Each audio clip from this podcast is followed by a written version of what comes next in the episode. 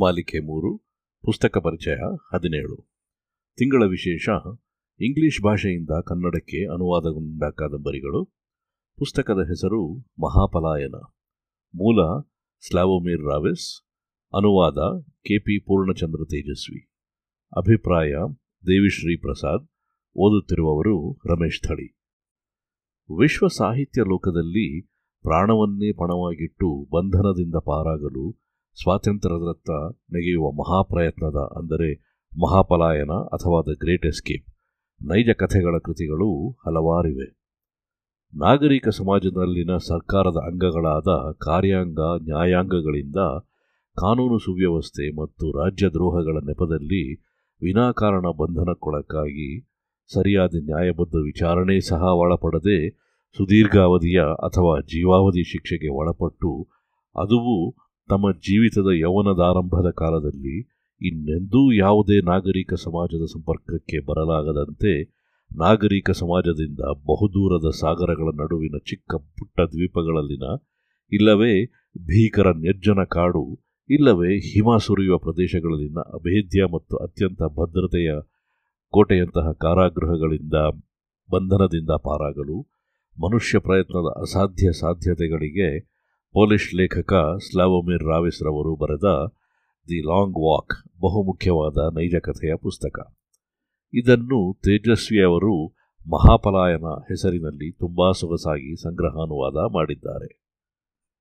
ಸೈಬೀರಿಯಾದ ಕ್ಯಾಂಪಿಗೆ ಸ್ಲಾವೊಮಿರ್ ರಾವಿಸರನ್ನು ತಂದು ಇತರೆ ಖೈದಿಗಳೊಂದಿಗೆ ಕೂಡಿ ಹಾಕುತ್ತಾರೆ ಇದು ಭೀಕರ, ಭಯಾನಕ, ನಿರ್ಜನ ಕಾಡಿನ ಮಧ್ಯದಲ್ಲಿರುವ ಮರದ ದಿಮ್ಮಿಗಳನ್ನು ಒತ್ತೊತ್ತಾಗಿ ಹುಗಿದು ಹನ್ನೆರಡು ಅಡಿಯಷ್ಟು ಎತ್ತರದ ಬಲವಾದ ಕೋಟೆಯಂತಹ ಗೋಡೆಗಳ ಗೋಪುರಗಳ ಮೇಲೆ ಮೆಷಿನ್ ಗನ್ಗಳನ್ನು ಹಿಡಿದು ಸದಾ ಕಾವಲು ಕಾಯುವ ಗಾರ್ಡುಗಳು ಖೈದಿ ಖೈದಿಗಳ ಚಲನವಲನಗಳನ್ನು ಹದ್ದಿನ ಕಣ್ಣುಗಳಿಂದ ಕಾಯುತ್ತಿದ್ದರು. ಇಲ್ಲಿಗೆ ಬರುವ ಖೈದಿಗಳು ಅವರಿಗೆ ಬೇಕಾದ ಬ್ಯಾರಕ್ಕನ್ನು ಅವರೇ ಸಿದ್ಧಪಡಿಸಿಕೊಳ್ಳಬೇಕಿತ್ತು. ಚಳಿಗಾಲದಿಂದ ರಕ್ಷಿಸಿಕೊಳ್ಳಬೇಕಾದರೆ ಆದಷ್ಟು ಬೇಗ ಬ್ಯಾರಕ್ಕುಗಳನ್ನು ಕಟ್ಟಿಕೊಳ್ಳಿ ಮೈಗಳ್ಳನತನ ಮಾಡದೆ ಎಂದು ಕಮಾಂಡರ್ ಹೇಳುತ್ತಾನೆ. ಇವರುಗಳಿಗೆ ದಿನಕ್ಕೆ ನಾನ್ನೂರು ಗ್ರಾಂ ಬ್ರೆಡ್ ಅಷ್ಟೇ ಕೊಡುತ್ತಿದ್ದರು. ಬೆಳಗಿನ ಕಾಫಿ ಜೊತೆ, ಮಧ್ಯಾಹ್ನದ ಸಾರಿನ ಜೊತೆ ಮತ್ತು ಸಂಜೆಯ ಕಾಫಿಯ ಜೊತೆ ಎಂದು ಸರಿಯಾಗಿ ಹೊಂದಿಸಿಕೊಂಡು ತಿನ್ನುತ್ತಿದ್ದರು. ಇದಲ್ಲದೆ ವಾರಕ್ಕೊಂದು ಬಾರಿ ಹೊಗೆ ಸೊಪ್ಪನ್ನು ಕೊಡುತ್ತಿದ್ದರು. ಆ ಹೊಗೆ ಸೊಪ್ಪನ್ನು ಹಳೆ ದಿನಪತ್ರಿಕೆಗಳ ಕಾಗದ ಕತ್ತರಿಸಿ ಸಿಗರೇಟ್ ಆಗಿ ಮಾಡಿಕೊಳ್ಳಬೇಕಿತ್ತು. ರಷ್ಯಾದ ಕಮ್ಯುನಿಸಂ ಸರ್, ಸರ್ವಾಧಿಕಾರದ ಆಡಳಿತದಿಂದ ಇಲ್ಲಿ ಎಷ್ಟೋ ಜನ ನಿರಪರಾಧಿಗಳೇ ಖೈದಿಗಳಾಗಿದ್ದರು ಅದೇ ರೀತಿಯೇ ರಾವಿಸ್, ಕೊಲೆಮೆನೋಸ್, ಸ್ಮಿತ್, ಮೆಕೋಸಿ, ಝಾರೋ, ಮಾರ್ಚಿಂಗ್ಕೋನ್ ಮತ್ತು ಪಾಲ್ಕೋವಿಚ್. ಈ ಏಳು ಜನರು ನಿರಪರಾಧಿಗಳಾಗಿದ್ದರೂ ಸಹ ಈ ಕಠೋರ ಶಿಕ್ಷೆಗೊಳಗಾಗಿದ್ದರು. ಇಲ್ಲಿಂದ ಹೇಗಾದರೂ ಮಾಡಿ ತಪ್ಪಿಸಿಕೊಳ್ಳಬೇಕೆಂದು ನಿರ್ಧರಿಸುವ ರಾವಿಸ್ ಇವರುಗಳ ಬಳಿ ಈ ವಿಷಯ ಪ್ರಸ್ತಾಪಿಸಿದಾಗ ಎಲ್ಲರೂ ಒಪ್ಪಿ ಕೈ ಜೋಡಿಸುತ್ತಾರೆ ಇಲ್ಲಿ ಬಹುಮುಖ್ಯವಾದ ಸಂಗತಿ ಎಂದರೆ ಇವರಿಗೆ ಪಲಾಯನಗೈಯಲು ಸಹಾಯ ಮಾಡುವವರು ಕಮಾಂಡರ್ನ ಪತ್ನಿ. ಆಕೆಯ ಕೆಲವೊಂದು ಸಲಹೆಗಳಿಂದ ಇವರಿಗೆ ತುಂಬ ಉಪಯೋಗವಾಗುತ್ತದೆ.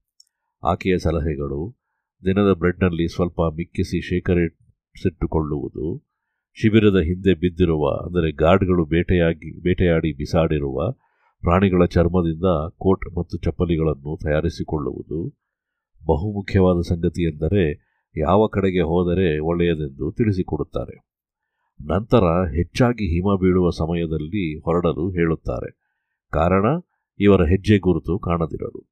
ಅವರ ಇನ್ನೂ ಸಲಹೆ, ಸಲಹೆಗಳಿಂದ ಈ ಏಳು ಜನರು ಬಹುಜಾಗ್ರತೆಯಿಂದ ಅಲ್ಲಿಂದ ಹೊರಗೆ ಬಂದು ಸತತವಾಗಿ ಮೂರು ದಿನಗಳ ಕಾಲ ಹಗಲು ರಾತ್ರಿ ಎನ್ನದೇ ಎಡೆಬಿಡದೆ ಓಡುತ್ತಲೇ ಬಹುದೂರ ಬಂದು ಸೇರುತ್ತಾರೆ.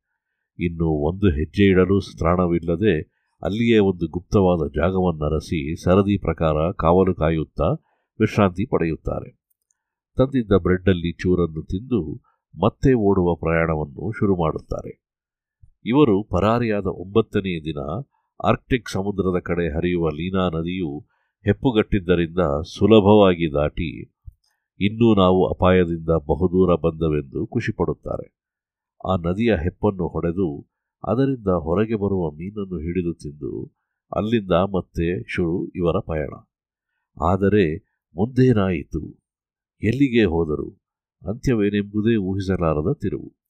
ಅದನ್ನು ಪುಸ್ತಕ ಓದಿಯೇ ತಿಳಿಯಬೇಕು. ಈ ನೈಜ ಕಥೆಯನ್ನು ಓದಿದ ಮೇಲೆ ಈ ಜೀವನವೇ ಒಂದು ಸಮರ ಎಂದೆನಿಸುತ್ತದೆ. ಧನ್ಯವಾದಗಳು.